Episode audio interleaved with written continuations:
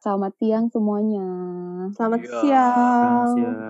Selamat datang di podcast Kompa GKI Cawan. Yeay.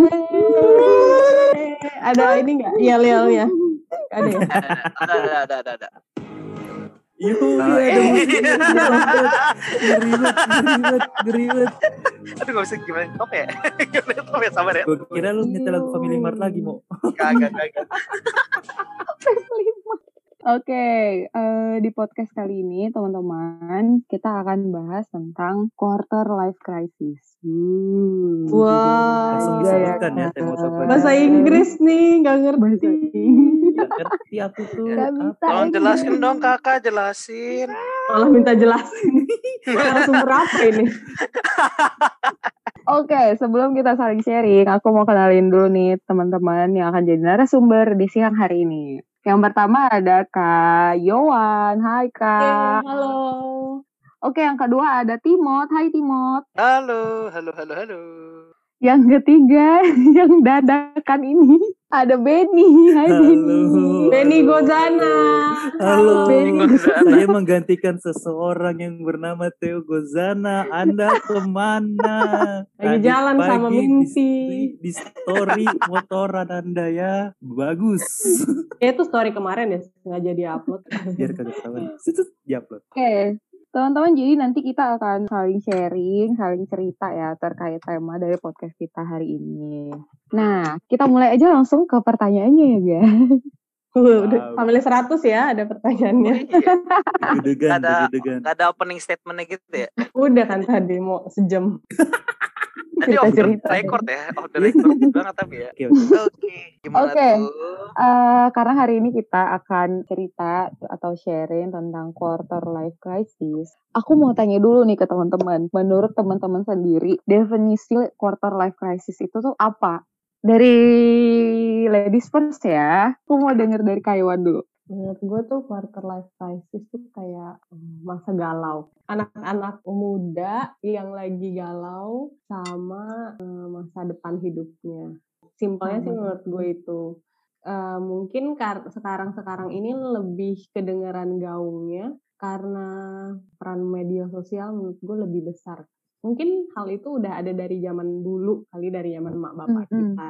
Cuman karena nggak ada media atau sarana yang segitu getolnya dengan mudah membandingkan kita dengan orang lain atau dengan Hmm. mudah kita bisa akses kehidupan orang lain, jadi nggak dianggap quarter life crisis gitu, nggak dianggap krisis gitu. Padahal itu ada, cuman ya itu tadi karena ya udah emang emang fasenya kali ya lagi kayak gitu gitu, jadi nggak dianggap krisis. Tapi kalau sekarang karena kita bisa dengan gampang kan ngelihat orang di usia kita atau di bawah kita bahkan udah lebih sukses, sukses apa ya, sukses duniawi lah ya bisa dibilang Mm-mm. dari kita. Jadi jadi krisis nih, jadi penyakit nih bisa dibilang. Makanya muncul istilah ini. Kalau menurut gue sih itu sih masa-masa galau anak-anak dalam menentukan masa depan atau tujuan hidup. Masa-masa galau ya highlightnya ya kak. Oke, thank you Kak Yowana. Aku masih tetap mau nanyain dulu eh, definisi quarter life crisis itu ke Timot. quarter life crisis itu ibarat kata kita di perempatan jalan Mm-mm. perempatan jalan kita mau lurus mau ke kiri atau ke kanan itu kondisinya sih kalau penggambarannya ya karena kita lagi harus berpikir biasa sih di saat itu lagi berpikir di saat-saat ini kan biasanya quarter life crisis tuh umur-umur sekitar 25 26 ya atau 20-an lah Hmm. gitu. Masih muda nih ya kan sebenarnya. Tapi udah nggak bisa nggak semudah dulu ngerti gak? Oke. Masih muda tapi nggak semudah dulu. Jadi kalau dulu kan masih waktu masih umur 17 tahun terus segala macam, kita masih banyak pilihan gitu. Tapi sekarang kita masih muda tapi nggak banyak lagi pilihan. Nah, Mm-mm. itu muncul kegalauan pertama. Kedua, bisa juga soal pekerjaan kan apa ya? Pekerjaan kan bagian dari hidup ya. Nah, kalau yang gue lihat sih banyak yang gini. Sebenarnya kerja bagus, tapi kok nggak ada rasa semangatnya ya? Kok bosen ya di sini? Atau sama juga kayak kata Kayon tadi, aduh, teman udah sukses, gue gini-gini aja gitu. Nah, itu sih jadi kayak sebenarnya gue mau ngapain sih ini? Apa gini-gini aja kah hidup gitu kan? Apa nggak ada yang lain nih gini? Atau apakah gue harusnya belok ke mana kah? Apakah ini benar karir gue kah? Apakah gue harus stay mengikuti orang tua kah? Ya kayak gitu-gitu loh banyak yang banyak lah pertanyaan-pertanyaan gitu karena sudah menjalani masa dewasa lah dari kuliah yang tadi ya selesai kuliah ke Mm. masa dewasa. Nah, begitu udah ngelihat dunia nyata nih, ternyata gini ya hidup ya. baru tahu gitu loh. Mm, ternyata mm. gini hidup makanya jadi bingung gitu loh. Oke oke. Jadi udah di usia segitu nggak banyak lagi pilihan yang bisa diambil gitu ya Mot Ah, ya. Tapi betul. justru tetap bertanya-tanya gitu kan. Gue harusnya belok Heeh. ke mana nih? Kalau tadi Timot ilustrasinya lagi di persimpangan jalan gitu kan. Mau lurus Heeh. kanan kiri atau balik mundur gitu. Terakhir dari Benny. Kira-kira dari Benny sendiri definisi quarter life crisis itu seperti apa Ben? quarter life crisis mirip kayak ini sih. Kalau gue mikirnya kayak kita di persimpangan gitu. Memang benar kayak kita di persimpangan. Karena di umur segini persimpangan kita tuh biasanya kalau pas lagi muda ambil aja pilihan di sini tuh kayak udah nggak mikir gitu. Tapi kita kalau di umur yang di kondisi quarter life crisis tuh kayak di persimpangan tapi mikir mau milih ini tapi begini mau milih ini tapi begini jadi banyak pertimbangannya dan membuat kita kayak stuck aja di situ gitu loh. Dan masalah waktunya itu terasa lebih kepepet karena umur dan sekitar baik lagi yang Kayo bilang karena sosial media. Kita semakin banyak ketemu orang yang mungkin jauh di sana dengan kondisi yang berbeda tapi mungkin umurnya sama itu jadi nge- ngepres kita gitu loh. Jadi kayak menekan kita. Nah itu kayak waktunya kita gitu loh kayak kalau misalkan kita mau milih semakin lama makin gelap. Nah itu gara-gara efek sosial medianya kalau menurut gue itu sih. Oke, thank you buat definisi masing-masing dari teman-teman. Jadi kita sepakat ya bahwa quarter life crisis itu adalah masa-masa kita galau ya kan kalau bahasa sekarang. Di mana kita bingung mau mau nentuin hidup kita ini gimana ya masa depan kita ini gimana gitu. Dan yang kita bingung itu pasti banyak faktor kan misal finansial ya Hmm, kan betul. keuangan terus percintaan mungkin ya kan terus relasi kita dengan orang-orang ya kan. Banyak faktor gitu kan yang yang bikin kita jadi berpikir ya kan menimbang-nimbang. Kalau tadi ilustrasinya Timot ada di persimpangan jalan gimana nih gitu kan. Kalau misalnya keuangan contoh gimana nih gue menerima kerjaan yang kayak gini aja dengan gaji yang segini atau gimana ya atau yang itu aja ya dengan gaji yang gini atau gimana gitu kan. Banyak faktor yang membuat kita ada dalam keadaan krisis gitu ya semuanya itu tentu tentang masa depan kita gitu. Ke depannya kita harus gimana gitu. Menurut yang gue baca-baca juga, Azik, ini gue bacanya disponsori oleh Alo Dokter. Wow, Wow. Sambil mesen obat Ya. kali ya. Kar- karyawannya nggak ada di sini Iya, mana nih? Lu baca tulisan Sekar ya? Jadi kalau Alo Dokter bilang quarter life crisis atau krisis seperempat abad, itu tuh periodenya saat seseorang berusia 18 sampai 30 tahun. Jadi dia merasa dia tidak memiliki arah, dia khawatir, bingung, galau, sama kayak yang tadi udah kita bilang kan, akan ketidakpastian kehidupannya di masa mendatang. Dari 18 ya? Oh, tapi bener sih 18 ya. M- Mungkin eh, dari 18 dianggapnya karena orang Indonesia menganggap dewasa itu 17 tahun nih. Gitu. Oh ya. Tapi kalau Oh iya. ya kan, tapi kalau eh, minuman beralkohol kan dari 21 tahun ya, jadi 17 tidak boleh. Beda dong persenannya. kalau mau ke Holy Wings harus 21 tahun ya guys. Enggak deh. Kalau wings Betul, banget betul, betul, benchmark betul, betul. ini sekalian edukasi edukasi edukasi Edukasi Ya, ya. Edukasi. ya. 21 Lu soalnya tahun di- teman. bijak Maksudnya di KTP Holy Wings palsu. tuh makan babi enak gitu, ada pork enak di Holy Wings. Ya, bukan yang lain ya. Ya, oke lanjut. Gitu. Jangan diterusin. Nah, teman-teman kan udah tahu nih ya kan, quarter life crisis itu apa gitu. Nah, dari teman-teman ada nggak yang udah pernah ngerasain quarter life crisis gitu? Karena kan kalau dilihat-lihat 18 sampai 30 kan ini eh, narasumber kita ada di rentang usia ini nih guys saat ini. Kalau aku tanyanya ke Timot, Timot udah pernah ngerasain belum? Loh, Atau saya cukup sudah mengalaminya. saya sudah mengalaminya dong. Sudah atau sedang? Sedang, sedang, sedang. Sedang, Maksudnya oke. gini, Boleh ah, diceritain nggak, Mut? jadi mungkin gue baru bener-bener ngerasain yang real tuh setelah gue lulus kali ya. Eh enggak, Mm-mm. setelah gue ketunda lulus. Nah, itu dia. Yang satu tahun itu ya? Nah, itu lebih tepatnya setengah tahun terakhirnya gitu. Karena gue dari situ lihat, wah ini kok gini ya. Susah banget sih buat lulus doang gitu kan. Dari simpel sesimpel itu dulu lah gitu kan. Lalu setelah itu udah mulai mulai kegalauan-kegalauan apakah bisa kerja dan segala macamnya. Baru setelah lulus pun terjadi gitu loh. Karena pas di saat gue lulus, lowongan-lowongan yang gue tahu itu hilang semua. Dalam arti tiba-tiba sepi, tiba-tiba Hmm. sesepi. Gue sampai seriously ini bener-bener nggak ada nih gitu. Dan gue kan sempat nganggur setahun lebih ya di dalam menganggur itu sih yang bener mikir apakah bener stay di engineering kah ya kan gue gue pribadi sangat pengen di engineering nih dari tahun dan sampai sekarang masih juga gitu. Tapi mulai eh, 2019 pertengahan sampai akhir tuh mulai kepikiran apa serius nih mau kayak gini terus gitu kan. Satu, lu nggak bisa kayak gini, umur lu nambah terus mau gitu kan dalam arti uh, ngomong gitu. Karena lowongan-lowongan rata-rata sekarang kan kalau mau fresh engineer segala macem misalnya kayak di ini ya di Wilmar ya itu waktu dilihat 24 tahun Hmm. maksimal. Oh. Udah nggak udah udah nggak masuk nih secara Umur ya. umur. Ke- bukan kepentok IP, kepentok umur gitu kan. Itu kan lebih sedih lagi gitu. Nah, terus kedua ya orang-orang kalau lo mau lo mau ngelamar yang lebih tinggi lo butuh pengalaman nih mau tapi lo aja nggak kerja kerja gitu loh. Nah gimana nih? Lo harus ngapain nih sekarang nih? Lo mau stay di engineering atau lo cari yang lain yang kemungkinan lo kerja sehingga lo bisa meniti karir? Itu yang paling dirasakan sampai sekarang bahkan ya. Ini bener nggak sih masih di sini gitu? Karena gini quarter life crisis yang gue alami ini kan nambah karena covid nih. Itu nambah loh itu jujur buat quarter life crisis buat orang-orang yang sekarang ini tuh lagi nambah banget gara-gara covid sih karena covid merubah semuanya gitu. 2020 gua sudah sempat kerja di engineering tapi dua bulan kemudian karena covid gue dikeluarin gitu. Ya gimana nggak makin bete kan gitu kan gimana nggak makin gila rasanya gitu kayak aduh yang bener masa kayak gini-gini gitu kan. Jadi kayak semuanya jadi buyar gitu makin nggak kelihatan lagi makin abu-abu banget gitu ke depan mau ngapain. Dan ya itu sih sekarang yang bisa dikatakan kalau mau dibilang merasakan pengalaman ya bahkan sampai sekarang sedang merasakan gitu loh. Bahwa sekarang aja nih ibaratnya jalan dengan kondisi buta gitu loh. Ini bener nggak ya gue ke sini? Ini bener nggak ya Hmm. ke sini? Ini bener nggak ya kayak gini? Ini pilihan ini oke nggak ya? Ini ini ini ya. Jalannya sambil agak-agak mikir terus gitu sambil bertanya-tanya terus. Kayak gak ada apa ya. Kayak beberapa pilihan sekarang itu kayak merasakan nggak bener-bener yakin cuma pengen ya udahlah daripada nggak jalan. Pilihan-pilihan yang dia sekarang diambil nih baik dalam melakukan pekerjaan dan segala macam itu dipilih dengan kondisi masih bertanya-tanya nggak dengan penuh keyakinan gitu. Karena nggak jelas gitu loh ke depannya mau ngapain apakah bener di sini apakah bener-bener ini yang bisa stay gitu loh.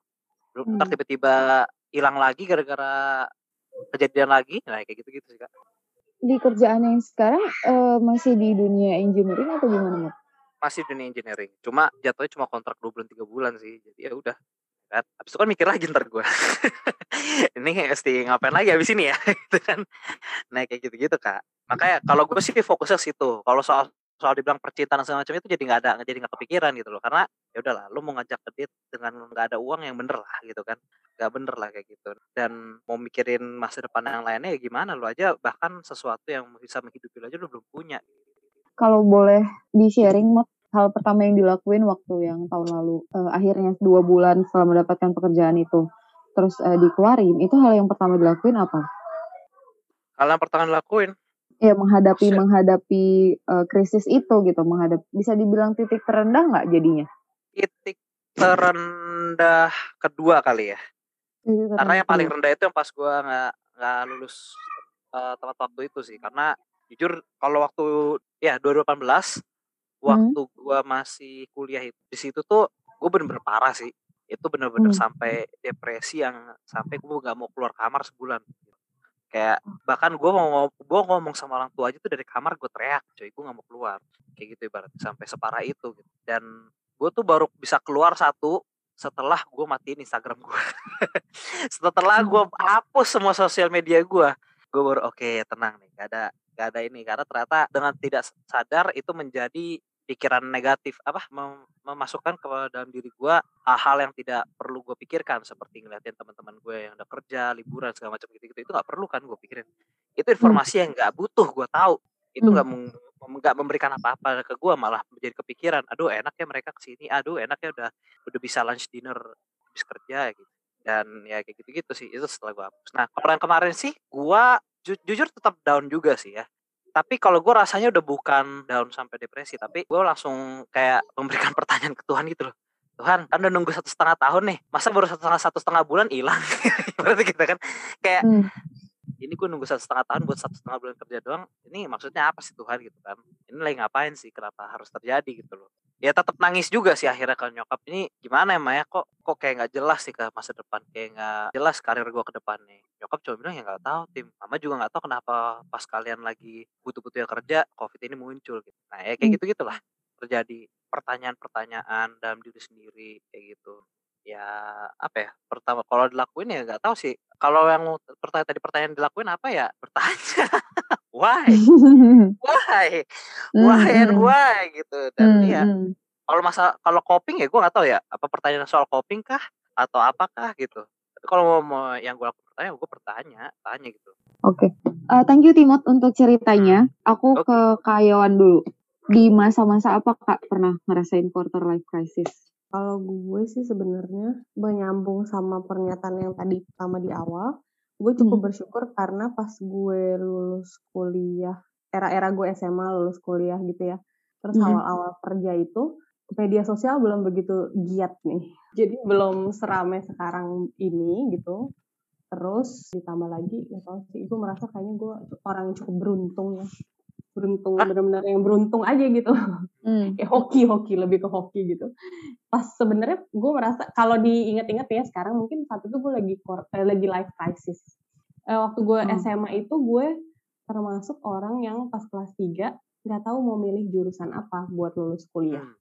seikut-ikutan itu orangnya gitu jadi kayak kalau abang gue kan udah pasti nih dia sukanya akuntansi gitu jadi dia udah emang suka matematika gitu kan bahkan gue kayak dari kecil sebenarnya gue udah krisis. Kalau dia udah tahu tujuan sekolahnya itu mau masuk penabur. Karena dia pengen kualitas pendidikan yang bagus karena dia suka banget angka.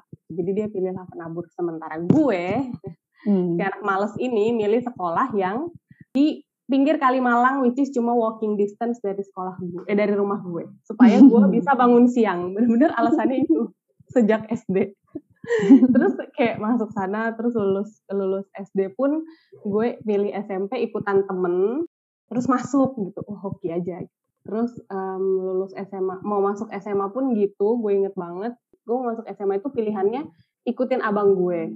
Tuh, ikutin abang gue abang gue masuk SMA eh, ada di Pondok Bambu gitu kan 61 deket rumah juga kan kebetulan. Terus yaudah gue ikut ikutan abang gue. Jadi gue pilih situ. Gue sama sekali tidak berniat mencari tahu SMA tuh yang bagus apa gitu. Terus gue tuh eh, yang masuk sama nilai gue tuh mana gitu. Jadi ikut ikutan aja bener-bener sampai akhirnya gue nggak masuk terus dipilihin sama bapak gue. Ada SMA di Cililitan itu SMA negeri. Begitupun pas gue eh, mau masuk kuliah itu gue juga nggak milih jurusan. Aduh abang gue akuntansi. Nggak mungkin gue akuntansi gila. Nggak bisa nggak mengerti sama sekali kan gitu. Maksudnya gue sama sekali tidak tertarik dengan itu terus udah gitu teman-teman gue pada pas mau masuk kuliah itu zamannya les-les gitu kan kayak lo ambil bimbel-bimbel di luar gitu. Wah bimbel di luar nih bimbel di luar apa nih? Itu juga ikutan temen. Udah bimbel asal bimbel. Terus em, pas milih jalur kuliah juga eh ju- jurusan kuliah juga yang hits waktu itu komunikasi. Wah kayaknya komunikasi nih. Soalnya nggak ngitung-ngitung nih kayaknya kuliahnya. Simple yang benar-benar tidak mencari tahu sendiri gitu akhirnya gue pilihlah di komunikasi terus eh, harus dua nih pilihannya dua apa ya satu lagi. Terus gue survei lah ke teman-teman deket gue lo apa? Gitu. Ada ilmu politik wah nggak masuk nih ke gue. Terus apa-apa gitu nggak masuk deh. terus sampai akhirnya di sekolah gue SMA itu kalau lo IPS lo ada pelajaran bahasa Perancis kayaknya itu doang yang gue bisa bagus gitu nilainya. Di antara semua kayak itu kan mata pelajaran sampingan ya tapi nilainya bagus. Kayak rada-rada banget nih otak gue Dan yang mata pelajaran. mata pelajaran itu, Kak? Iya. malah mata pelajaran utama nilai gue basic aja gitu kayak udah SKM aja gitu. Terus oh yaudah nih kayak wah ternyata ada nih jurusannya. Kan sastra Prancis gila gue baru tahu ada bahasa yang dikuliahin gitu. Ya udah gue pilih lah jurusan kedua gue itu terus gue masuk ya udah ya udahlah kan gitu kayak hoki aja hidup gue udah gitu sampai akhirnya gue lulus kuliah pun yang lebih eh, hokinya lagi adalah pas gue di angkatan gue itu adalah namanya eh, sistem non skripsi jadi nggak perlu pakai skripsi untuk lulus kuliah. Cuma butuh lo melengkapi 144 SKS Iya gue pilihlah jalur itu kan si anak malas ini gitu kan. Oke non skripsi nih boleh juga kan udah gue lulus aja tanpa skripsi. Tiba-tiba gue udah 144 SKS terus kayak udah lulus admin aja terus tunggu wisuda. Gue kayak Hah, gila kayaknya hidup gue kayak ada perjuangan banget nih orang-orang pada skripsi kan? Sementara teman-teman gue banyak juga yang memilih skripsi kan kayak mau ngetes gitu. Terus gue kayak ah ngapain kalau ada yang gampang gue pilih susah? Habis itu habis gue lulus gue inget banget itu akhir bulan Juli gitu deh. Gue bingung kan nah gue habis lulus gue ngapain nih? Orang pada semangat banget nyari kerja tiba-tiba gue ditawarin lah magang. Ada di Kementerian Luar Negeri waktu itu magang tapi cuma sebulan. Ya udah nggak apa-apa lah. Itu gue ditawarin sama temen gue yang udah lulus duluan terus dia mau replacement. Udah akhirnya gue magang. Sambil gue magang udah mau sebulan gue habis ini ngapain nih? Terus gue bukan yang hmm. kayak orang kalau lo udah tahu mau lo mau resign gitu ya terus lo nyari kerjaan gitu. Nggak juga. Sebelum gue seminggu sebelum gue selesai ada yang nawarin gue kerjaan. Kali ini kerjaan tetap gitu udah dari situ gue kayak kerja gitu terus habis itu udah 8 bulan pas gue udah mau berhenti sebelumnya ada yang nawarin kerja lagi. Jadi kayak abis itu sampai sekarang gitu. Bahkan di company gue yang sekarang tuh gue udah tahun ke tujuh kayak iya tahun ke tujuh pokoknya gue cuma sekali lah pindah kerja. Setelah magang pindah kerja sekali terus sekarang juga sampai sekarang ini gitu kan udah tujuh hampir tujuh tahun. Nah tapi sebenarnya kalau gue pikir-pikir kayaknya sebenarnya itu masa-masa krisis gue karena gue tidak ada tujuan hidup. Gue tidak mencari sama sekali tujuan gue mau ke mana. Bahkan dari mulai gue milih sekolah milih jurusan, milih kerjaan aja gue kayak no effort gitu, lebih ke arah no effort itu kayak karena gue, aduh gue mau ngapain ya, ya udahlah nanti aja gitu. Kalau emang ada ya udah, kalau enggak ya nggak apa-apa, gue lebih ke gitu. Terus yang baru berasanya malah sekarang karena itu dia gue bilang sejak ada media sosial kan jadi lebih gampang membandingkan ya hmm. membandingkan atau melihat-lihat gitu keadaan orang gitu sekarang sekarang ini belakangan ini kan Terus apalagi karena sekarang COVID ini juga emang besar banget kan efeknya. Jadi kayak banyak orang yang karena COVID nih tahun lalu kan um, banyak yang dipecat-pecat gitu dari kerjaan atau kayak kenapa gitu usahanya bangkrut terus tapi mulailah mencuat kayak orang nih ternyata walaupun gak ada kerjaan banyak yang bisa hidup karena mereka punya dana darurat terus gue kayak yang wow sesuatu yang tidak pernah saya persiapkan lebih ke arah finansial nih krisisnya udah mulai hmm. life crisisnya ke finansial gitu. Kalau tadi Timo ke kerjaan, gue juga ke finansial gitu. Maksudnya kayak kerjaan ada, tapi menurut gue finansial gue tuh kayak ya udah gitu. Kalau gue hidup hari ini, besok, seminggu, sebulan gitu, oke okay, bisa. Tapi kalau misalnya tiba-tiba gue tuh mikir, aduh nanti kalau tiba-tiba gue diputus nih kerjaan gue karena perusahaan gue bangkrut kelamaan covid terus gue mau gimana nih? Selama ini gue tidak pernah nggak pernah mempersiapkan diri gue untuk jadi orang yang ngeplay kerjaan gitu terus kayak ikut-ikut les gitu untuk mengasah kemampuan gue gitu kan.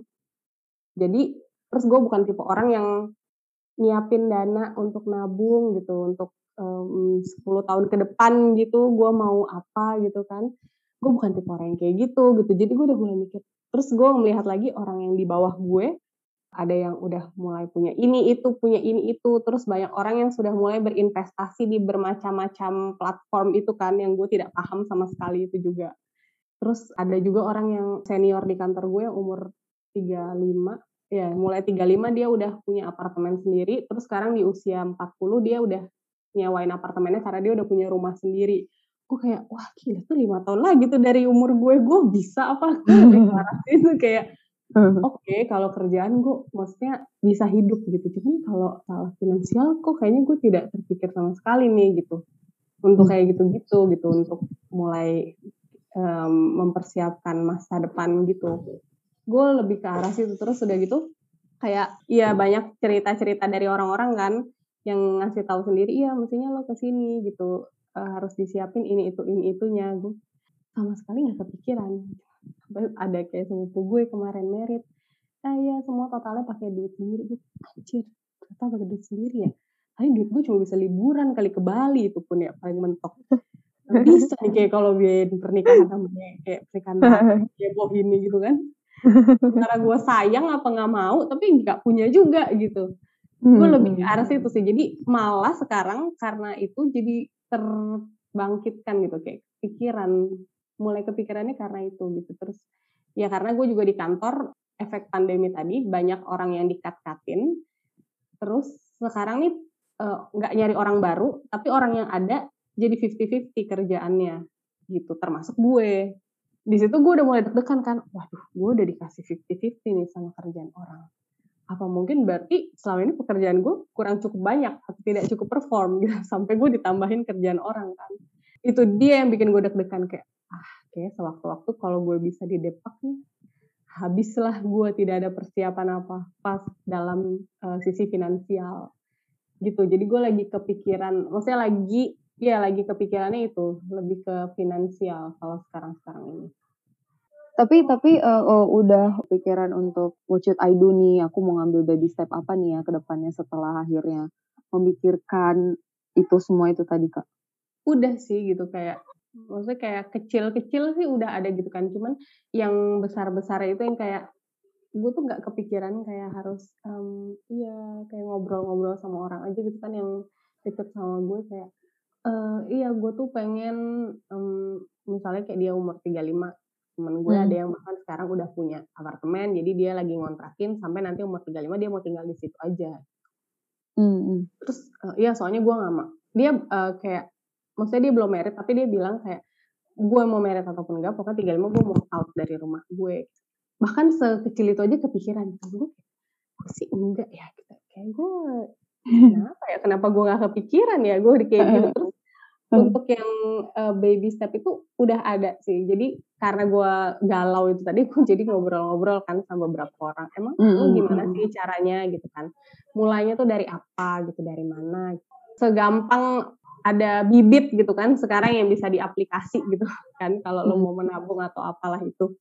Hmm. itu gue udah download gitu. Cuman gue kayak aduh emang ini harus dilakukan ya? Gitu. Cuman kalau udah ngelihat orang lagi terus udah ngobrol sama orang lagi terus udah nonton orang lagi gitu entah di Instagram atau di mana gitu. Di story ngeliat iya atau mereka di, uh -uh, gitu kan. Apalagi belakangan lagi itu terus gue kayak apa sih orang-orang ini ngomongin apa sih? gitu kan.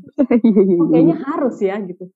Gitu tapi kayak kayaknya harus tapi belum belum dilakuin juga gitu. Emang hmm.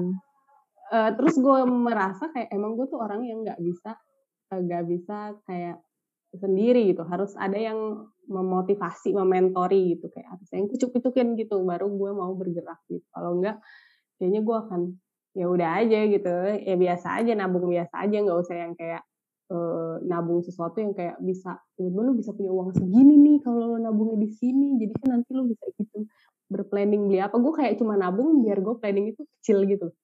Oke nanti gue mau jalan-jalan ke sini. Gue nggak mikir nabung untuk beli rumah gitu. Ya gitu lebih karena sekarang gue mikirnya duh kayak rumah sekarang mahal kayak gue nggak bisa deh beli rumah sekarang. Cuman kayak ada teman gue yang bisa gue jadi deg-degan. Apa jangan-jangan gue nih yang nggak wajar ya merasa itu? Uh, uh. itu lebih ke arah itu sih. Udah kepikiran tapi uh, belum dilakuin. Iya, uh, mungkin memang lu butuh kayak teman yang bisa memotivasi gitu ya kak, yang biar kayak jalan bareng biar biar rencana-rencana yang tadi udah diplanin bisa dijalankan gitu ya. Udah direncanain tapi tinggal dijalanin atau tinggal gerak aja gitu ya kak Iwan. Oke, Uh, thank you buat ceritanya Kak. Sekarang gue akan nanya ke teman kita yang baru bergabung, ada Theo Gozana. Yuhu. Halo. Halo. Ada sudah saya awal-awal tadi. Maaf nih, uh, kebetulan sedang eh, ini nih bermusik-musik ria tadi. Maaf ya. Oh, gitu, iya. Di hari Sabtu emang iya. paling seru ya bermusik ria ya Teh ya. ya. Untuk besok nih ibadah. Jangan lupa ibadah ya. Emosi loh. Oke. Okay. Ada nih kaitin nih? Teo kan udah tahu ya kita uh, di podcast kali ini tuh kita lagi ngomongin quarter life crisis nih, ya kan? Yoi. Kalau Teo sendiri udah pernah mengalami quarter life crisis atau belum? Wah mungkin sekarang masih kayaknya. Sedang mengalami gitu ya? Sedang kayaknya. Mungkin dari awal mulai mikirin kehidupan itu kan menurut gue itu setelah kelar dari kuliah ya kayak uh, lepas tanggung jawab. Maksudnya orang tua udah nyekolahin lu sampai uh, ke perguruan tinggi gitu kan dan ya udah itu lu mulai lembaran baru lah dari situ kayak gitu. Nah di situlah hmm. yang benar-benar kayak mikirin tuh kehidupan ini mau gimana karirnya mau gimana. Nah karena saya angkatan yang ngepas banget lulusnya kebetulan kakak-kakak Ya, 2019 itu saya lulus dan 2020-nya juga tahu-tahu itu tuh awal-awal benar-benar wah ini hidup gua akan kayak gimana ya? Gitu. Karir itu gimana nyari kerja tutup semua gitu. Bahkan jangan kan nyari kerja yang karyawan-karyawan aja pada di layoff gitu kan. Kan buru-buru kalau cari baru. Akhirnya ya itu tuh luntang lantung itu selama setahun kayak berharap nah, Tuhan kalau bisa buka lah gitu. Gue sebenarnya setelah lulus itu sebelum pandemi gue udah kerja. Jadi kayak cerita ya udah udah udah kepikir udah kejar lah waktu itu masuk ke salah satu agensi, tapi hanya bertahan tiga bulan waktu itu. Karena eh, lagi-lagi idealis gue waktu itu karena gue dapet tawaran dari label untuk bermusik gitulah. Ditawarin lah gue punya band band gue dapat tawaran label oh kontrak segala macam dan akhirnya oke okay, gue deal nih gitu jadi gue memutuskan untuk resign untuk full time di sana uh, untuk bermusik lah kayak gitu. Dan akhirnya di situlah berarti bencana tuh. Bulan Maret ingat banget. Tiba-tiba lockdown kan lockdown segala macam dan akhirnya kontraknya diputus sepihak sama pihak labelnya. Dan ya oh, ya udah. diputus sepihak. Ya dan akhirnya ya karena kan pemasukannya juga mereka nggak ada tuh dari event-event dari uh, apa ya pokoknya pemasukan utama mereka biasanya dari event jadi ada tour si artis gitu-gitu misalkan. Jadi gue nimbrung di sana akhirnya nggak bisa. Dibatalin lah semua. Di situlah kacau balau tuh kakak-kakak semua. Akhirnya saya di rumah doang gitu kan. Mikir hmm. ini masa depanku seperti apa ya? Gitu. Setiap hari makan indomie aku. Dan tiba-tiba aku naik 18 kilogram gitu. My kayak God. Sekali ya hidup 18 kilo 18 kilo kak gue naik kak Parah banget. pandemi itu. Wow. Gila coy, gila. Asli, asli. Gue kayak yang, uh, udah pada gak muat semua. Dan akhirnya gue berpikir, ah bisa lah lewat, lewat, lewat. Dan akhirnya kan waktu bulan Juli atau bulan Agustus, itu ya gue dapet part-time, part-time lagi lah. Waktu itu ngisi-ngisi lah. Karena kebetulan perusahaan belum buka, yang ngisi-ngisi aja di situ. Sampai pada akhirnya eh, 2020 akhir gue COVID udah krisis yeah. kesehatan, krisis karir, gue kan. Mm, mm. Nah, kalau percintaan juga gitu, gak ada kepastian. Ya gitu lah itu. Tapi yang gue yakini gini kak, apa ya? Kan banyak banget ya sekarang di sosmed-sosmed itu yang ngedistract kita sih sebenarnya kayak mm. kayak kemarin deh banyak isu 25 tahun yang 100 juta yang gitu, -gitu Udah punya apa? Ya, ya, ya, ya, ya isu-isu itu ya.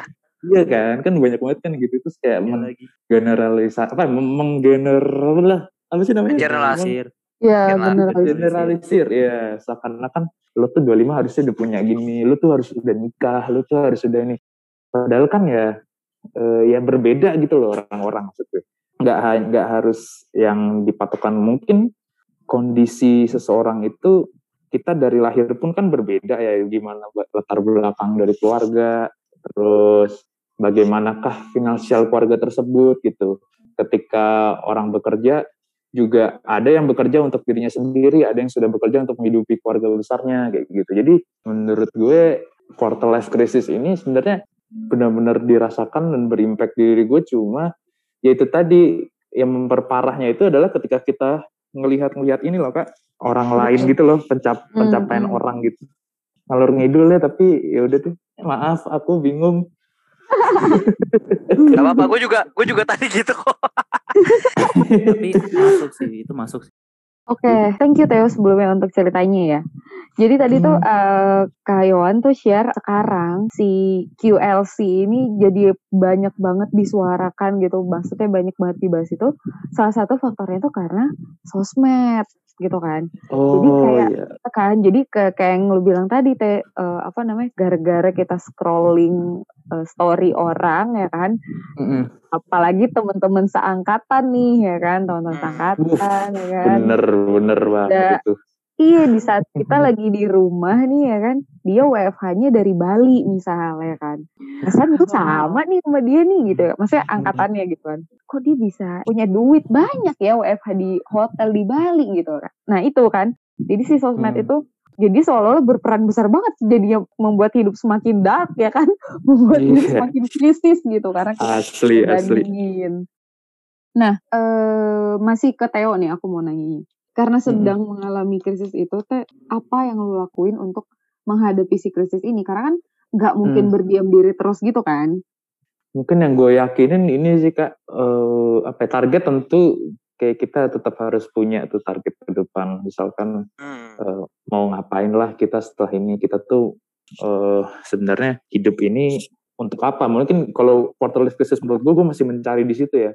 Hidup seorang Theo ini lu tuh ke depan nih sebagai apa di dunia gitu. Kan porsi lu di dunia ini sebagai apa? Karena kalau kita ngelihat orang-orang gitu misalnya ngelihat miliarder atau ngelihat oh, musisi keren gitu kayak ya udah mereka tuh hidup itu porsi mereka. Maksud gue kenapa kita harus apa ya yang kayak gue harus kayak gini gue harus kayak gini gitu. Cuma kan kita harus realistis dengan keadaan juga.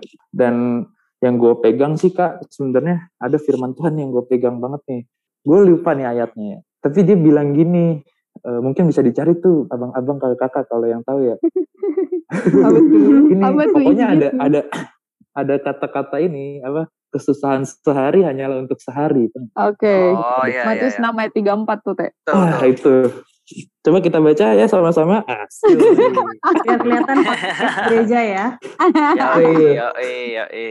apa tuh apa tuh Matius 6 Ayat Ya. 34. ini gue cari beneran loh sebab itu janganlah kamu khawatir akan hari esok karena hari besok mempunyai kesusahannya sendiri kesusahan sehari cukuplah untuk sehari Ih. Mantap juga. maksud gue ini Yolo Yolo. yolo, yolo. yolo, nggak yolo, juga sih, nggak yolo juga sih kayaknya. Yolo nggak mikir apa-apa. Karena itu sih apa kalau quarter life crisis kan pasti hal yang di dalam diri lo rasakan kan khawatir ya khawatir kayak Hmm. ke depan nih gue gimana? Ke depan gue akan menikah nggak? Ke depan gue akan menjadi orang yang berfinansial yang baik kah? gitu. Atau cita-cita gue tercapai kah? Semua gitu. Nah menurut gue eh, Tuhan ini tuh udah kasih ketenangan sih buat gue gitu. Karena memang ada saatnya gue memikirkan gitu. Tapi kalau gue sampai yang kayak meratapinya terus gitu sih kak quarter life crisis nih aduh gue pusing nih gitu gitu ya kalau gue kayak gitu terus berarti gue sama aja menghina Tuhan sih kayak lu tuh nggak percaya sama Tuhan yang lu eh, sembah gitu. Dia tuh udah eh tenang teh tenang gitu. Lu tuh sama gue kesannya kayak gitu. Dan ada juga nih satu hal yang eh, meyakinkan gue maksudnya dalam merasakan quarter life crisis ini adalah ada tuh gue baca buku nih asik sih baca buku kan. Ribut TW yang sekarang. Iya, aduh. Jadi gue ada baca buku terus lihat satu nama judul bukunya gratitude. Kayak eh, ada di Bersyukur Indonesia ya? dia tentang positif positif thinking. Iya, tentang bersyukur itu. Jadi dia bilang gini, kamu itu bersyukur karena kamu sudah mensyukuri apa yang kamu telah dapat saja. Jangan melihat dari kesusahan atau istilahnya jangan melihat kesusahan yang lebih daripada yang kamu rasa. Kayak kamu jangan bersyukur atas kesusahan orang lain, tapi kamu jangan insecure atas keberhasilan orang lain kayak gitu. Asik. Hmm, mantap. hmm, Jadi kayak misalkan saya gue banjir nih, kayak kemarin rumah gue banjir gitu. hmm, Terus hmm. kayak gue bersyukur kayak gue bersyukur secukup kayak oh ya udah terima kasih Tuhan eh, masih menyelamatkan nyawa gue, barang-barang gue juga masih banyak yang aman kayak gitu. Jangan kayak ah untung banjir gue masih sepaha. Coba kayak yang lain tuh seatap rumah kayak gitu-gitu. Hmm, Nah, iya, iya, gue iya. di situ yang gue bilang Hmm, iya juga ya gitu.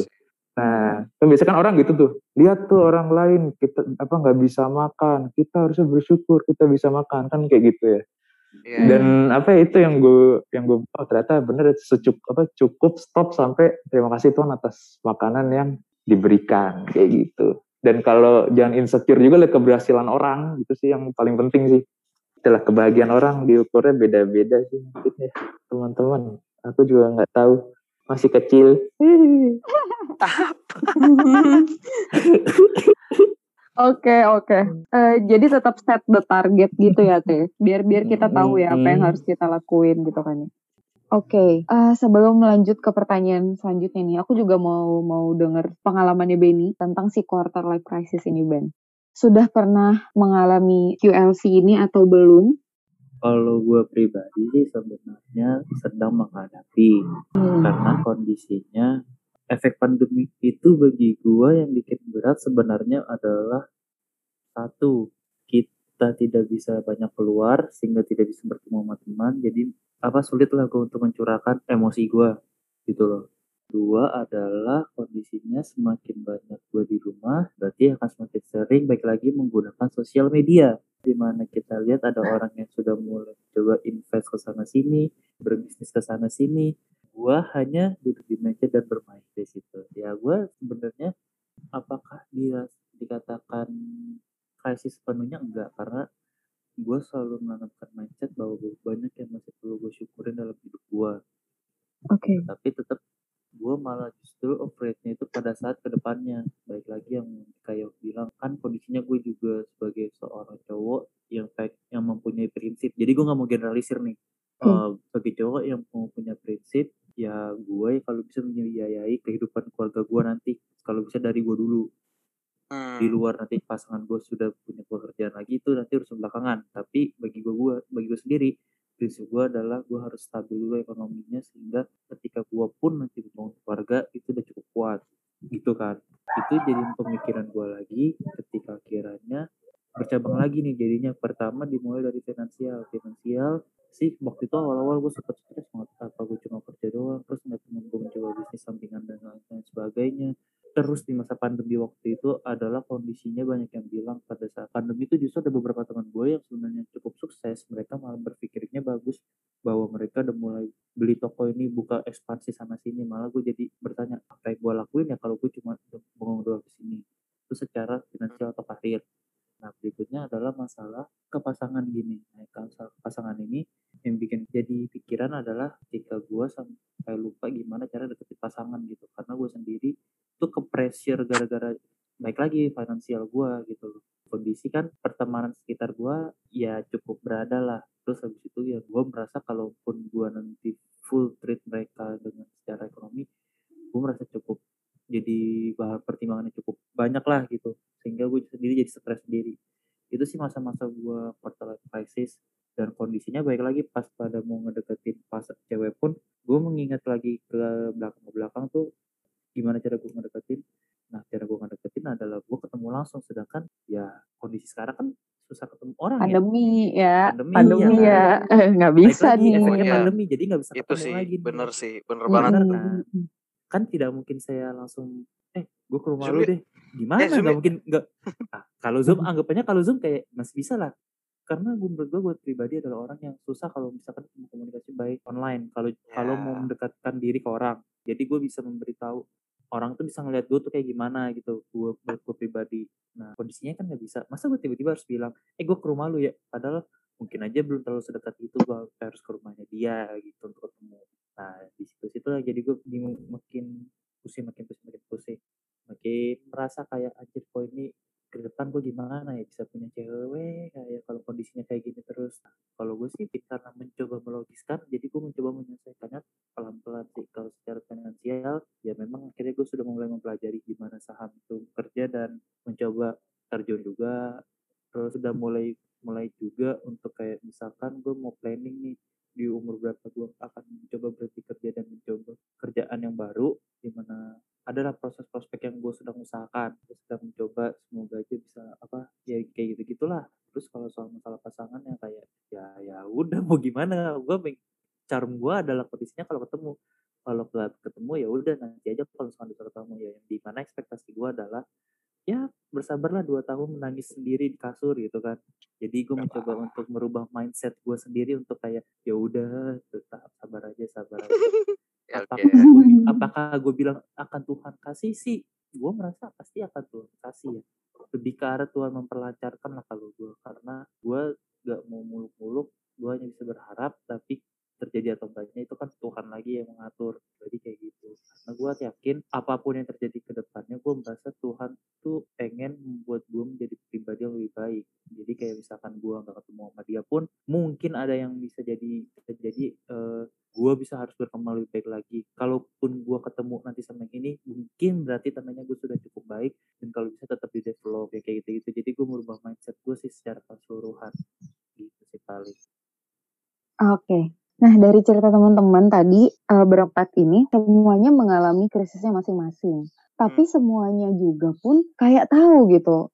Gue harus ngapain ya supaya gue nggak gini-gini aja ya nggak sih? Kalau Hmm. ke QLC itu kan kayak kita tuh kayak terusan mikir dalam otak itu kayak aduh kok gue masih gini-gini aja sih gitu kan. Hmm. Pas kita ada ada di jam-jam overthinking itu tadi ya kan ngelihat orang di sosmed segala ah. macam ya kan. Pikiran itu kan pasti akan terus ada gitu kayak gue masih gini-gini aja sih gue udah umur 25 harusnya gue udah udah bisa ini nih bisa itu gitu kan udah harus punya ini punya itu gitu kan. Tapi bersyukurnya aku pribadi bersyukurnya dari dari cerita kalian berempat ini kalian punya eh, baby step sendiri gitu. Jadi kayak even itu cuma kayak nanya ke Tuhan gitu. Tuhan kenapa sih gue kayak gini? Itu menurut aku juga udah satu step yang bisa mengeluarkan kalian dari dari masa krisis itu sih. Artinya ada yang mau dilakuin daripada terus-terusan kayak oh udahlah Hmm. gue gini-gini doang. Ya udahlah emang udah takdir gue gitu kan. Gitu. Nah, kalau cerita Kayawan tadi kan eh, dia dia sharing nih ke teman-temannya ya kan.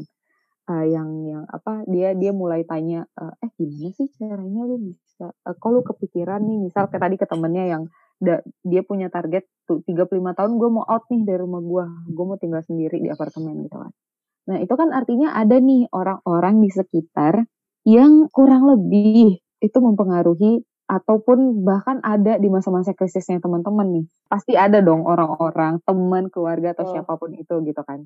Nah sebenarnya dari teman-teman waktu itu melalui masa krisis itu sebenarnya apa sih yang kalian harapkan dari eh, orang di sekitar kalian gitu? Kalau dari Timur? Kalau dari gue pribadi, gue cuma berharap orang-orang keep encourage me aja sih. Oke. Maksudnya tetap gue berharap eh, orang-orang ngebakar apa ya? Mungkin orang bilang gini ya, orang banyak yang bilang kata-kata semangat itu membosankan. Klise, klise. Hmm. Tapi ya ya itu yang dibutuhin gitu loh.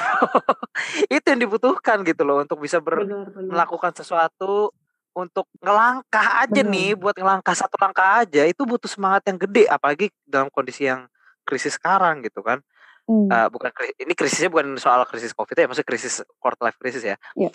itu sih maksudnya ya gue bersyukur dan nyokap gue tiap hari berapa kali selalu ngomong tetap semangat tim tetap ini tetap percaya sama Tuhan gitu. Apa yang apa yang terjadi ini kita bingung tapi kita percaya aja gitu. Dia selalu ngingetin itu gitu. Dan itu nolong gue loh. Itu kalau nggak ada yang ngomong itu tiap hari atau tiap dua hari sekali mungkin gue udah bertanya ke dalam Tuhan Tuhan kenapa lagi? Tuhan lu mau buang gue ya? Gue mungkin bisa bertanya ke, ke arah situ gitu loh saking Mm-mm. saking udah bete-nya gue gitu ibaratnya. Bukan bukan sedih gue bete gitu. Karena yang gue percaya adalah Tuhan mau terus sesuatu tapi kok gue kayak dimain-mainin ya sama Tuhan? Rasanya kayak gitu kan yang tadi habis gue ceritain gitu. Tapi Mm-mm. karena selalu diingetin itu sih ya paling nggak gue terus diingetin sih bahwa eh, ya tetap kerja tetap lakukan apa yang lu bisa dulu tetap berjuang gitu tetap semangat gitu. Walaupun lo harus melangkahnya nyeret kaki lo gitu loh bukan langkah mantap tapi nyeret kaki. Ya itu sih gue berharap orang terdekat gue selalu nyemangatin selalu ngasih semangat aja gitu loh. Entah ngomong kasih semangat cuma sekedar kata-kata WhatsApp atau SMS bilang eh semangat ya gitu. Lo tetap semangat ya ya kayak gitu aja itu udah buat gue udah lebih dari cukup gitu loh. Karena semenjak pandemi ini kan ketemu orang pun ya kayak tadi dibilang susah gitu loh. Bahkan gue merasa ya kontak sama orang pun makin makin susah gitu loh. Bahkan orang juga udah mulai malas kali. Udah letih juga ngeliat WhatsApp terus liat Zoom terus liat M Teams dan teman-temannya itu gitu loh nah jadi ya kata-kata semangat dari teman-teman pun itu juga udah nggak sebanyak kemarin gitu loh. Orang udah mulai ya udahlah ya udahlah gitu loh. Ya itu sih yang gue lihat sekarang. Jadi ucapan kata semangat dan ya encouragement dari teman-teman aja sih gitu. Gua nggak berharap orang-orang bener-bener langsung merhatiin gua enggak tapi kalau seberapa kali sekian ada kata-kata semangat menurut gue itu cukup untuk menolong gua ke depannya. Dan terutama kalau semangat itu harus mengingatkan pada Tuhan ya gitu. Karena ya tadi lagi terlalu lemah sih manusia gitu loh terlalu lemah untuk ini ya. Gue tuh eh, jujur gue kagum gue gue amazed juga sih ngeliat apa yang tadi bilang Theo dan segala macamnya. Kalian bisa gitu loh ngomong kayak gitu. Gue gue udah pernah di titik di mana gue bener-bener gak bisa ngomong gitu gitu loh. Gue di, di, di titik di mana gue bener-bener meragukan Tuhan gitu loh. Tapi Hmm. kalau seandainya tuh orang-orang di sekitar gue nggak terlalu nggak ngingetin gue bahwa percaya saja apa yang Tuhan kerjakan itu pasti ada maksudnya.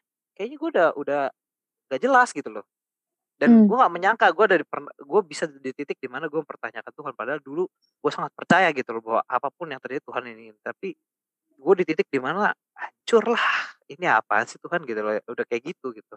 Nah itu sih. Gue mes sama cerita-cerita teman-teman yang lain gitu bahwa masih percaya, masih bisa mengatakan percaya itu karena jujur gue sempat dalam di di mana hampir hampir ah udahlah ngapain sih ngomongin Tuhan? gitu. Ngerti gak kayak gitu. Nah itu sih. Pengingat akan mengingatkan Tuhan dan mengingat, memberikan semangat kalau gue sih. Itu aja sih. Itu buat gue udah cukup. Thank you Timot. Eh, kalau menurut Theo sendiri, eh, apa yang diharapin dari teman-teman terdekat? Bantuan apa yang yang yang kamu perlukan dari mereka? sebenarnya sama sih yang eh, Bang Timo bilang ya. Sekedar kayak disupport kayak ya tadi lu tuh tetap ditemani maksudnya tetap apa pun kondisi lu misalkan dia waktu itu lagi nganggur waktu itu banyak teman-teman yang kasih-kasih tuh info kerjaan sampai nah ya ya itu. eh, kayak gitu nganggur. Waktu itu nganggur bareng tuh banyak tuh terus satu persatu mereka udah dapet oh selamat selamat selamat kayak gitu. Dan akhirnya istilahnya adalah di situ kita kayak lu tuh nggak sendiri teh gitu. Ada ada sosok yang uh, ngasih kayak gue nih sama lu kayak gitu. Di di lingkungan kita ya gitu. Karena gue beruntung juga uh, punya teman-teman dan punya lingkungan yang untungnya gue tuh bisa apa ya istilahnya gue adalah orang yang gue pilih apa yang gue suka. Maksudnya gue nggak oh, mau iya. kayak ikut-ikutan. Iya misalnya gue harus temenin dia karena dia kayak gini. Enggak enggak kalau gue nggak nyambung sama ini orang ya gue nggak gue nggak temenin gitu. Maksud gue gue cukup temenan yang kayak misalkan oh ini teman untuk cerita nih gitu hmm. ini teman untuk kita main game ini ah. teman untuk kita cerita jadi kayak gue memfilterisasi relasi-relasi gue gitu loh jadi oh ini teman untuk yang ini kalau cerita-cerita hal-hal yang mendalam gue ke siapa kalau yang gue mau hihi cerita-cerita receh gue ke siapa yang kayak gitu gitu ah, sih. Iya, iya, iya. Nah, karena menurut gue penting kalau kalau misalkan misalnya sampai sekarang kan gue juga masih ngeliat teman-teman gue banyak yang istilahnya apa ya FOMO gitu lah yang dia kalau ditinggal temennya gitu-gitu yang kayak ini sendiri galau-galau yang gitu-gitu lah. Yang padahal mah sebenarnya lu tuh nggak harus juga sih ikut-ikutan kayak gitu. Hmm. makanya itu kayak mungkin support dari orang tua dari keluarga itu juga yang selalu encourage gue dari Fanny juga adik gue uh, bokap nyokap walaupun uh, dan satu lagi waktu itu kak yang gue menambah pikiran gue itu adalah ketika bokap gue ingin pensiun jadi 2021 ini bokap gue hmm. pensiun nih pensiun kerja per, per April hmm. kemarin gitu hmm. yang gue di situ kayak wah Tuhan gitu sampai Maret pun waktu itu gue belum ada pekerjaan istilahnya pekerjaan apa gitu yang bisa gue kerjakan waktu itu karena setelah gue dari COVID gue kosong tuh gitu. Karena gue sembuh hmm. covid itu kan bulan Desember ya. Desember tuh gue sembuh covid Januari Februari itu kosong gue sampai akhirnya bulan Maret itu udah ketar ketir gitu kayak aduh gimana ya? Gitu kan. Kayak kalau orang tua udah pensiun kan ya kita nggak ada yang tahu gitu akan bagaimana. Mungkin gue berpikir kayak ya Tuhan gue berdoa aja. Semoga deh semoga cari cari terus dan sampai akhirnya di akhir Maret ada temen gue yang uh, ngajakin teh ayo bantuin gue untuk ini gini selama hmm. enam hmm. bulan segala macam lu dapat nih at least uh, selama enam bulan gue ada pemasukan kayak gitulah yeah, yeah, yeah. itu kayak oh Tuhan puji Tuhan gitu maksudnya walaupun dalam keadaan gitu asal lu yakin deh gitu dan berdoa Tuhan tuh pasti denger dalam hati gue sih nah gue bersyukur banget gitu. Dan keyakinan doa support dari orang-orang dan teman-teman yang apa ya, yang tersayang lah asik. Membuat lo hidup lah gitu. Gitu sih. Karena kita nggak bisa sendiri sih. Kalau sendiri udah nggak kuat sih manusia menurut gue. ya Oke, okay, tetap okay. butuh sama kayak Timot ya, tetap butuh uh, semangat. Even itu cuma cuma kayak di, semangat lah gitu. Cuma even cuma kayak gitu tapi itu dibutuhkan yeah. juga gitu ya. Oke. Kalau Kak Yohan sendiri gimana Kak? Yang yang yang tadi ceritanya tuh kayak apa? Kayak butuh temen bareng biar gue bisa gerak bareng nih gitu kan. Tadi kan kalian ceritanya gitu. Kalau dari Kak sendiri sebenarnya yang lu harapin dari teman-teman tuh apa Kak ketika lu menghadapi life crisis ini? Kalau gue sebenarnya sama juga ya kayak Timo sama Theo. Semangatin itu penting banget. Walaupun kayak tadi kata Benny kadang-kadang klise ya. Terus kayak uh, bosen gitu. Hmm. Kayak apa ya? Ada orang yang setiap hari ngasih semangat gitu kan ngechat kasih semangat gitu maksudnya kayak teman-teman kita gitu kadang-kadang tuh ngerasanya kayak apa sih gitu kan cuman kayak pas lagi dapat momennya tuh kata yang kalimat yang sama aja maknanya bisa beda gitu. Oh, kadang-kadang kalau kita lagi dalam keadaan baik-baik aja dikasih semangat kayak ya elah basa-basi banget sih lo gitu. Lagi down terus dikasih gitu padahal kalimat yang sama jadi berarti banget gitu kan. Makanya emang bener sih butuh banget disemangatin dan ya at least nggak bikin nggak apa ya nggak nggak nambah beban aja sih ya kalau dari teman-teman mungkin kita bisa filter ya kayak tadi kan kata Theo gitu. teman kita bisa filter gitu um, mana yang mau kita temenin buat ini buat itu gitu kan bisa kita kotak-kotakin sendiri gitu terus kalaupun ada temen yang kita curhatin apa terus dia lari ke mana gitu bisa kita filter juga mau kita dengerin apa enggak gitu Cuman dari lingkungannya yang paling terdekat sebenarnya keluarga kan. Kalau gue Betul. lebih ke keluarga uh, yang uh, udah lebih deket, tapi sebenarnya nggak deket gitu. Gimana ya kalau gue tuh bilangnya? Sebenarnya keluarga itu by blood tuh paling deket. Cuman kalau untuk cerita gitu cerita terus uh, mereka tahu keadaan kita sekarang kayak apa sedetail-detailnya malah gue mengukur diri gue nih gue lebih terbuka ke teman gue gitu daripada ke hmm. keluarga gue iya jadi yang which is padahal mereka yang kita temuin setiap hari jadi setiap kita ada ada masalah apa kayak ada lagi ngalamin apa gitu apa ya input yang dikasih tuh beda gitu. Malah terkesan kadang kayak memaksakan atau menjatuhkan ya.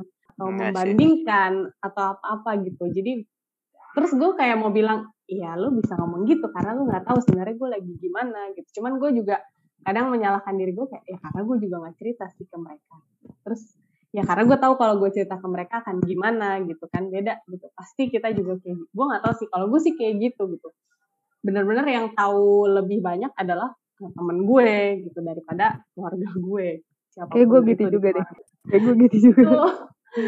Dan maksudnya mereka jadi gue menganggap kayak itu dia sama kayak Benny karena kita jarang ketemu susah ketemu orang ya sekarang.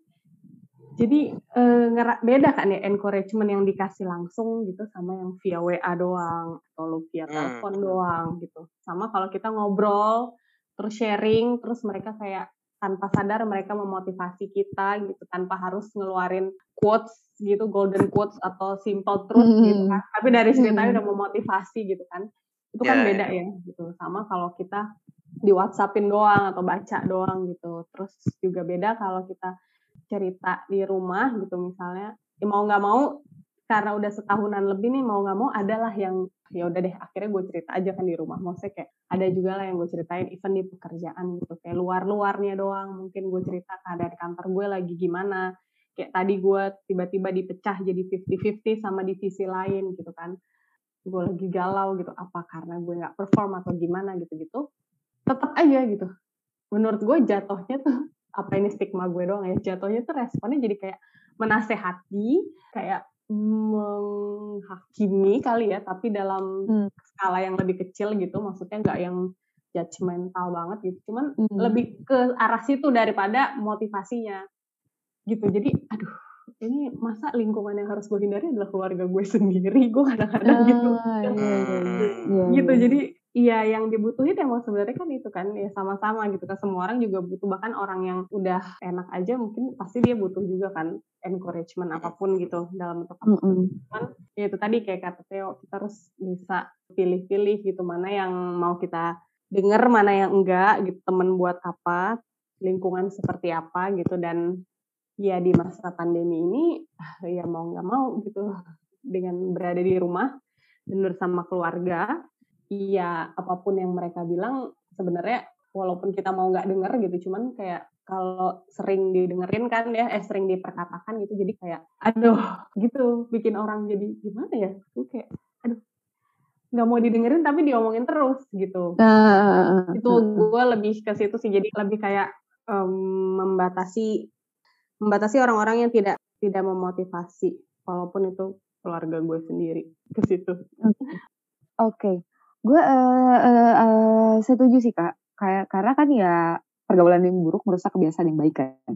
Hmm. Jadi bener banget kalau kita udah uh, menurut gue sih bener banget kalau kita udah kayak memfilter gitu loh ya kan. Siapa yang mau kita denger, siapa yang yang mau kita percayakan untuk denger kalau kesah kita gitu ya kan.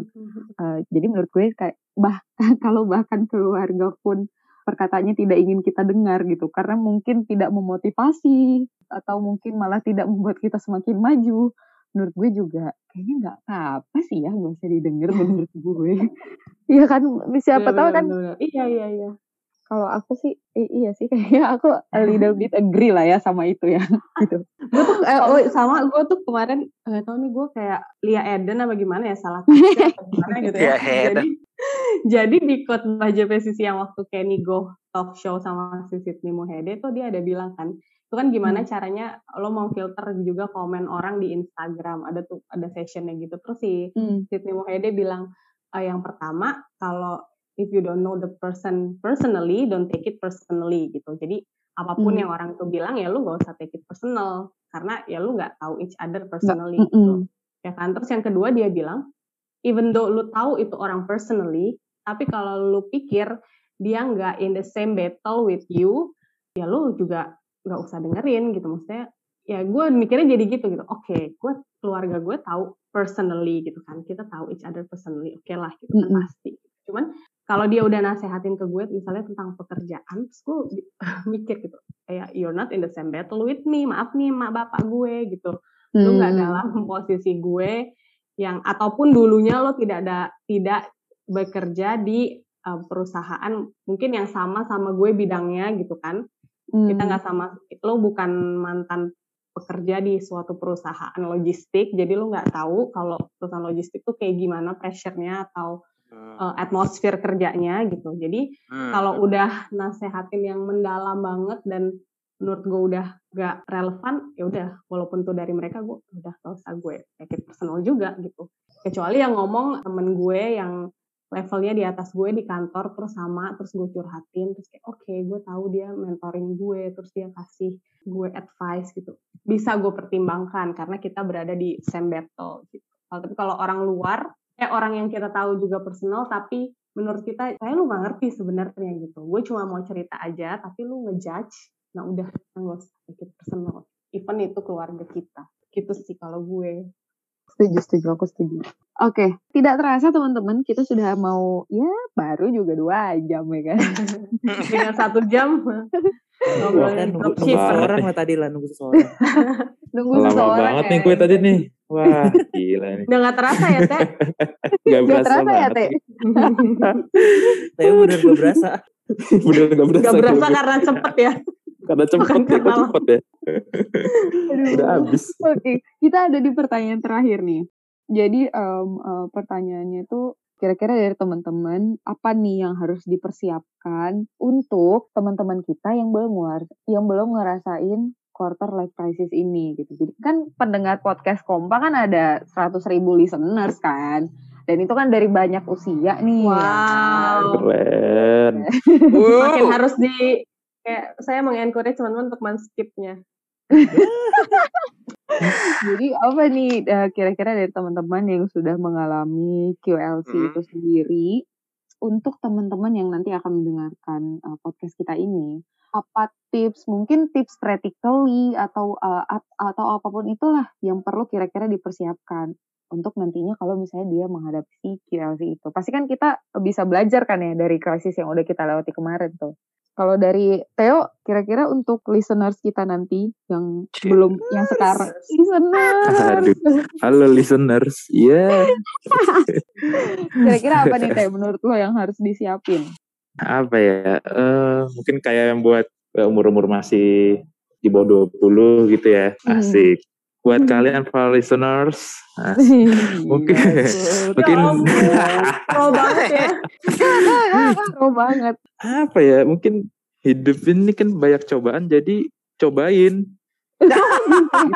bagus banget, bagus lagi banget. promo ya? Bagus bayar cobain cobain cobain brownies ya. Brownies. Jadi promo karena, dong. iya, karena itu promo, gue. Oke, oke, voice ntar dikirim ya, Ki. Oke. Cobain langsung tolong cookiesnya cookiesnya ya. brownies itu sih paling ya hidup mungkin akan banyak cobaan deh suatu saat cobaan itu datang ya cobain aja karena dari situ lu akan belajar sih menurut gue itu itu itu sih ya jadi mungkin persiapannya adalah apa ya adalah ya adalah persiapannya tidak mungkin mempersiapkan sesuatu. Ada- adalah mendengar kata-kata di podcast ini gitu. Mungkin ya persiapannya ya tetap inilah yakin aja dengan apa yang kamu pegang dalam kehidupanmu. Itu sih sisanya yakin cobain aja ya. Kalau Timot? Dua sih mungkin ya. Yang Hmm. pertama, ketika dalam quarter life crisis ini sebenarnya kan lu punya waktu berpikir tuh ya. Dalam maksudnya apalagi kondisinya sekarang, lu perlu ambil waktu buat berpikir sih karena eh, lu perlu ngelis lagi apa yang lu bagusnya di mana, lu jeleknya di mana, jelek itu dalam arti kurang lah ya. Ya kurangnya dalam hal apa, jagonya dalam hal apa, lu sukanya apa, lu nggak sukanya apa. Jadi paling enggak ketika dalam kondisi yang abu-abu ini, lu bisa ngeset goal lo dulu dari yang apa yang lo bisa gitu, apa yang dan lo bisa dan suka gitu loh. Itu nolong sih gitu. Dan setelah lo ngeset goal itu, ambil aja langkahnya gitu loh. Ambil aja langkah yang lo bisa dapat, yang lo bisa pikirkan, lo ambil aja dulu langkahnya. Karena gue satu hal yang gue percaya lagi adalah kalau Tuhan yang memimpin, sekalipun salah, ntar disetir lagi balik jadi bener gitu loh. sekalipun lu langkahnya ntar salah, lu harus muter balik dulu, tapi paling enggak lu ngelangkah gitu. Karena kalau lu nggak ngelangkah, lu nggak ke mana-mana, lu nggak bakal maju, lu nggak bakal berkembang, lu nggak bakal ngalamin apa-apa gitu loh. Dan akhirnya lu stuck aja di situ gitu, nunggu hidup terjadi, enggak, nggak bisa gitu. Jadi kalau ada langkah yang harus diambil, ya melangkahlah gitu loh. Resiko pasti ada resiko gitu loh. Tapi paling nggak lo ambil gitu. Karena kalau nggak ya tadi kalau nggak ngelangkah, ya udah gitu loh. Lu nggak akan lu Di nggak akan aja ya. ya lu mau dapet sesuatu yang enak ya lu harus siap-siap juga bisa jadi itu nggak enak gitu loh. Tapi kalau itu sih harus kayak gitu. Hmm. Ada risk and reward-nya, ada ada ada kemungkinan gagal, ada kemungkinan tidak uh, berhasil gitu. Itu sih intinya. Mhm mhm. Pikirkanlah, pikirkan apa yang udah uh, dari diri sendiri, apa yang bagus, apa yang su- disuka, set goalnya, terus ya ngelangkah aja. Jangan sampai nggak ngelangkah. Oke. Kalau Benny apa Ben? gue sih menyangkut pertanyaan sebelumnya karena kalau gue gue kan memang pribadi adalah orang yang suka semi bergantung lah dengan sekitar gitu loh jadi kalau gue sendiri mempersiapkan diri adalah mulai mem- memang harus memfilter omongan-omongan orang. Itu sih Hmm. mental itu kali dulu mem- memfilter yang beneran masuk ke dalam pikiran gitu loh. Jadi kalau misalkan lu sendiri mau ngambil informasi tapi lu belum siap mending gak usah diambil gitu loh. Kalau lu rasa ini tidak menyenangkan buat lu misalkan kayak misalkan bermain sosial media itu tidak menyenangkan lu ya mending gak usah juga. Tapi gak usah dipaksakan juga untuk tetap harus main sehingga lu mengetahui sekitar lu tapi lu sendiri ke- kebeban pikiran gitu. Karena menurut gue pribadi quarter life crisis ini bagi gue pribadi sih memang karena kebanyakan dari memantau memantau sosial. Tapi gue belum siap gitu loh. Jadi kalau Oke. memang lu belum siap mending gak usah. Gak usah lu paksain gitu loh. Jangan FOMO. Itu satu. Yang kedua gue pribadi sih gue suka dengan stat- apa gue setuju dengan statementnya si Theo sih. Yang bilang tadi kalau kita mau bersyukur jangan karena bersyukur di bawah kita ada tapi bersyukur dengan yang kita punya. Karena itu akan membuat kalau kita nanti mau naik ya kita juga akan bergantung standarnya sama orang lain juga gitu kan. Sama dong konsepnya. Kalau Hmm. kita mau bersyukur dengan karena ngeliatnya ke bawah berarti kalau kita mau achieve yang ke atas juga kita melihatnya yang di atas dulu gitu kan. Dan bagi gua itu sama kalau mau konsisten ketika kita mempunyai apa yang kita punya disyukurin kan kita jadi nggak perlu bergantung sama orang lain itu sih paling sama mengingat lagi jawaban yang terakhir tadi eh pertanyaan tadi, tadi ya bagus-bagus pilih temen kalaupun udah ada temen jangan lupa difilter aja menurut gua berteman bisa sama siapa aja tapi bersahabat kan enggak Wow, mantul. Oke. Bener. Oke, yang terakhir dari Kayawan. Kira-kira menurut lo Kak apa yang perlu dipersiapkan? Yang perlu dipersiapkan sama kayak Benny sebenarnya. Persiapkan dengan memiliki pergaulan yang baik. Hmm. Itu karena itu ngaruh banget kan dengan siapa Hmm. nanti lu cerita gitu masalah lu gitu. Dengan siapa lu sharing masalah lu terus dengan siapa lu mau dengerin gitu. Menurut gue sih yang harus dipersiapkan kalau dari eksternal sih itu ya karena itu kan yang udah bisa kita pilih dari sekarang nih kalau nanti masalahnya apa atau krisisnya apa kan kita nggak tahu. Tetapi Mm-mm. tapi kita ada lingkungan dulu yang baik di sekitar kita sama ya eh, yang harus dipersiapkan kalau diri sendiri kuat-kuatin iman sama mental aja sih sendiri gitu jadi kalaupun nanti sekitar lu ternyata teman-teman yang udah lo anggap ini udah terbaik nih udah ter the best banget ya ring satu gue banget nih bisa motivasi gue pasti bisa bantu. Tapi ternyata buyar kayak tadi kata Timo sama Theo juga pas gue mau cari kerja nggak ada orangnya nggak ada yang bantu nggak ada yang nolong gitu. Hmm. ya tapi lu sendirinya udah kuat gitu jadi nggak gampang ke bawah kayak tadi kata Theo nggak bang- nggak gampang ikut-ikutan gitu. Jadi ya itu yang bisa dikontrol paling itu ya kalau dari diri sendiri kan ya kuat-kuatin diri aja sendiri iman berdoa eh, biar ada Kristen-Kristennya ya berdoa banyak kalau saat teduh masih susah doa enggak dong ya pasti kan ngomong Hmm. sendiri aja gitu sama temen itu sih lingkungan dan diri sendiri menurut gue yang perlu Oke. dipersiapkan Oke, benar banget teman-teman setuju sama apa yang teman-teman bilang terkait apa yang harus dipersiapkan gitu kan ya. Untuk teman-teman yang nantinya akan menghadapi quarter life crisis ini. Eh, kalau dari aku pribadi sih mau menambahkan yang aku pegang sampai saat ini itu adalah starting point orang-orang itu berbeda-beda. Kerikil di jalannya pun beda. Apa yang ditemui ketika menjalani pekerjaan, ketika dalam masa mencari pekerjaan, dalam masa mencari pasangan hidup, apa pun itu ya faktor-faktor yang bikin kita sakit kepala eh, dalam mengatur keuangan juga beda-beda gitu kan. Masing-masing orang beda-beda bebannya gitu. Hmm. Tapi kan Hmm. satu hal yang pasti kita kan berjalannya sama Tuhan yang sama nih, yang ngasih kekuatan yang sama. Nah, jadi benar yang dibilang Kak Yohan tadi berdoa karena sesungguhnya bagaimanapun kekuatan hanya dari Tuhan ya kan. Nggak akan mampu mau temen sehebat mana pun juga ngasih tahu kita, eh yaudah lu gini aja deh gini. Tapi kan tetap Hmm. kekuatan itu dari Tuhan ya. Ya kan? Jadi benar juga eh, internalnya itu tadi dari kita diri sendiri juga kita harus kuat-kuatin diri juga dulu dengan rajin berdoa lah ya. Ya, yang eksternal itu tadi kita bisa pilih sendiri ya kan kita bisa filter sendiri saya mau cerita sama yang ini aja saya percaya kok kalau misalnya saya cerita dia nggak ngejudge itu kan kita yang filter sendiri gitu paling teman-teman untuk podcast kita kali ini terima kasih eh, banget semuanya udah sharing Yeay. Eh boleh nambah dikit gak? Boleh, Boleh nambah dikit boleh. gak? boleh ya cuma boleh mau ini sih mengenai doa. Nah, tadi kan lebih banyak kekuatan ya, tapi gue juga mau ini juga mau nyampein sih. Selain dari nambahin kekuatan, sebenarnya doa itu juga nolong kita memilih sih dan memilah apa yang udah dapat apa nasihat dari teman gitu. Karena kan ya sahabat-sahabat banyak yang ngasih masukan kan, tapi kan kita harus filter lagi apakah benar atau tidak gitu. Nah, yang tahu tujuan Mhm. hidup kita sama planning cerita hidup kita kan Tuhan gitu kan. Yang Hmm. tahu besok kita bakal kayak gimana, yang tahu kita mau ke mana kan Tuhan gitu. Nah, jadi nggak cuma sekedar kekuatan, tapi ke mana kita melangkah juga. Gue pribadi sih dari pengalaman gue itu ngebantu banget sih untuk memilih sebaiknya kita ke mana kayak gitu. Jadi ya jangan sampai nggak berdoa. Kalau bisa baca firman lebih baik lagi, karena Mm, mm, mm. the core makanan utamanya di situ sih untuk jiwa ya. Itu Bener, aja sih dari bener. gue. Ha. Oke, kita sudah ada di akhir nih dari podcast kita sore ini guys. Terima kasih semuanya teman-teman. Wah nggak Eh, berasa ya. Wah nggak Nggak berasa berasa ya. kayak Berasa. Wow. Berasa ya. Wow. Sebentar ya, sebentar. Si Teo tawa bisa kau tawa ya teh. Hmm. Ya baru lima menit ya sejak mengendarai Vespa. Mimpi ya. aduh, mimpi. Ya, eh, semoga teman-teman sehat selalu, menjalani kehidupan, semangat selalu, tetap berdoa, dan semua yang sedang dihadapi sekarang kiranya bisa dilewati bersama dengan Tuhan. Terima kasih Iya. semuanya. Dadah-dadah dulu dong. Dadah, thank you Dadah. semuanya. Oh Terima iya, kasih. Oke yang sudah Dadah. Thank you. Bye bye Dadah, listener.